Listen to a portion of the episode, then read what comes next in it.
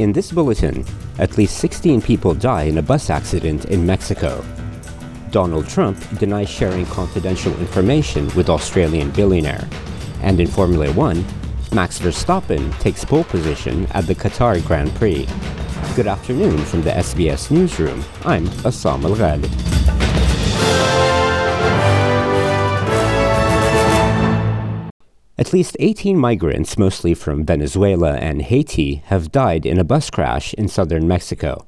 Mexico's National Immigration Institute says the dead include two women and three children, and that 29 people were injured. Conflicting reports among Mexican authorities assert the death toll is 16, and some victims were hailing from Peru. The bus rolled over onto its side on a curvy section of highway, and the cause of the crash is under investigation. State police say a total of 55 migrants were aboard the vehicle. It is the latest in a series of migrant deaths in Mexico amid a surge in migrants traveling towards the U.S. border. Former U.S. President Donald Trump says reports he disclosed secret information regarding American submarines are false, but he will always encourage countries such as Australia to purchase American weaponry. A report this week suggested the former president told Australian billionaire Anthony Pratt confidential information about U.S. nuclear submarines during a meeting at Mr. Trump's Mar a Lago resort, of which Mr. Pratt is reportedly a member. American media reported Donald Trump told Mr. Pratt sensitive information in April of 2021, including how many warheads the submarines routinely carry and how close they can get to a Russian submarine without being detected. Mr. Trump is currently being investigated for allegedly hoarding classified documents after leaving office. In a post on his social media platform, Truth Social, Mr. Trump labeled the report false and ridiculous. Both sides of the referendum on an Indigenous Voice to Parliament campaign are making their final appeals on the last weekend before Australians head to the polls. A week out from the referendum, Prime Minister Anthony Albanese outlined what Australians could do to help their Indigenous counterparts who suffer from higher mortality rates and worse education outcomes.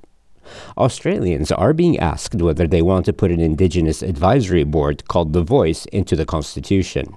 It would be a permanent body but would hold no veto rights, and the Parliament will have the power to change the model and how it functions through legislation. Mr. Albanese asks voters to give Indigenous Australians the opportunity to achieve the better future that they seek. Leaders of the European Union met yesterday to discuss how to handle migration.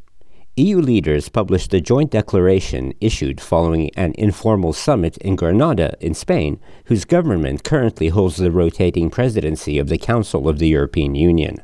Spanish acting Prime Minister Pedro Sanchez praised the agreement reached on Wednesday by a majority of the EU's interior ministers that unlocked a draft of a new overarching migration pact to be presented to the European Parliament. Another topic of the Granada summit was enlargement of the European Union. Charles Michel, the president of the Council of the European Union, says the Union must show exemplary conduct in order to welcome new members. What is essential, in my opinion, is to identify which is our responsibility, the 27 of us, to be in order, to prepare on one hand for further EU expansion. It is essential to be clear with member states on what they must do to be ready. And what is, in my opinion, important is to stop procrastinating. What is important, in my opinion, in the current context of war unleashed by Russia against Ukraine is that we must show to those who want to join us us that we are serious. Imprisoned Iranian women's rights activist Narges Mohammadi won the Nobel Peace Prize on Friday in a rebuke to Tehran's theocratic leaders and a boost for anti government protesters.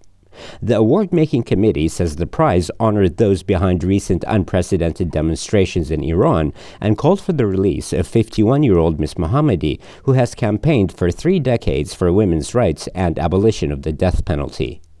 Farhan Haq, the deputy spokesperson for the Secretary General, said the prize was a reminder of the importance of women's struggles. The Secretary General said that today's Nobel Peace Prize, awarded to Narges Mohammadi, is an important reminder that the rights of women and girls are facing a strong pushback, including through the persecution of women human rights defenders in Iran and elsewhere. This Nobel Peace Prize is a tribute to all those women who are fighting for their rights at the risk of their freedom, their health, and even their lives. Ms. Mohammadi is serving multiple sentences in Tehran's Evin prison, amounting to about 12 years imprisonment. And to sports, in Formula One, Max Verstappen took pole position for what could be a Qatar Grand Prix title parade tomorrow. The Dutch 26 year old Red Bull driver needs only three points to wrap up the championship and can score them if he finishes sixth or higher in a standalone sprint today. So relaxed and confident was the Dutchman of his time that he did just the one lap in the final phase and still ended up 0.441 seconds faster than Mercedes's George Russell, who will start alongside on the front row. If the qualifying session lacked some of the usual tension due to the sprint format, it introduced an element of chaos with a string of laps deleted for exceeding track limits and drivers heading to see the stewards for other potential breaches. Mercedes driver Lewis Hamilton commented on his own performance. It's just great for the team, firstly, to, to be um, on the first two rows. Second and third, I think, is great for the team. Uh, difficult the, uh, at the beginning of the session, but um, yeah, tricky conditions out there with the wind. But yeah, ultimately it was a pretty average session for me. With the latest from the SBS newsroom, I'm Essam Al Ghalib.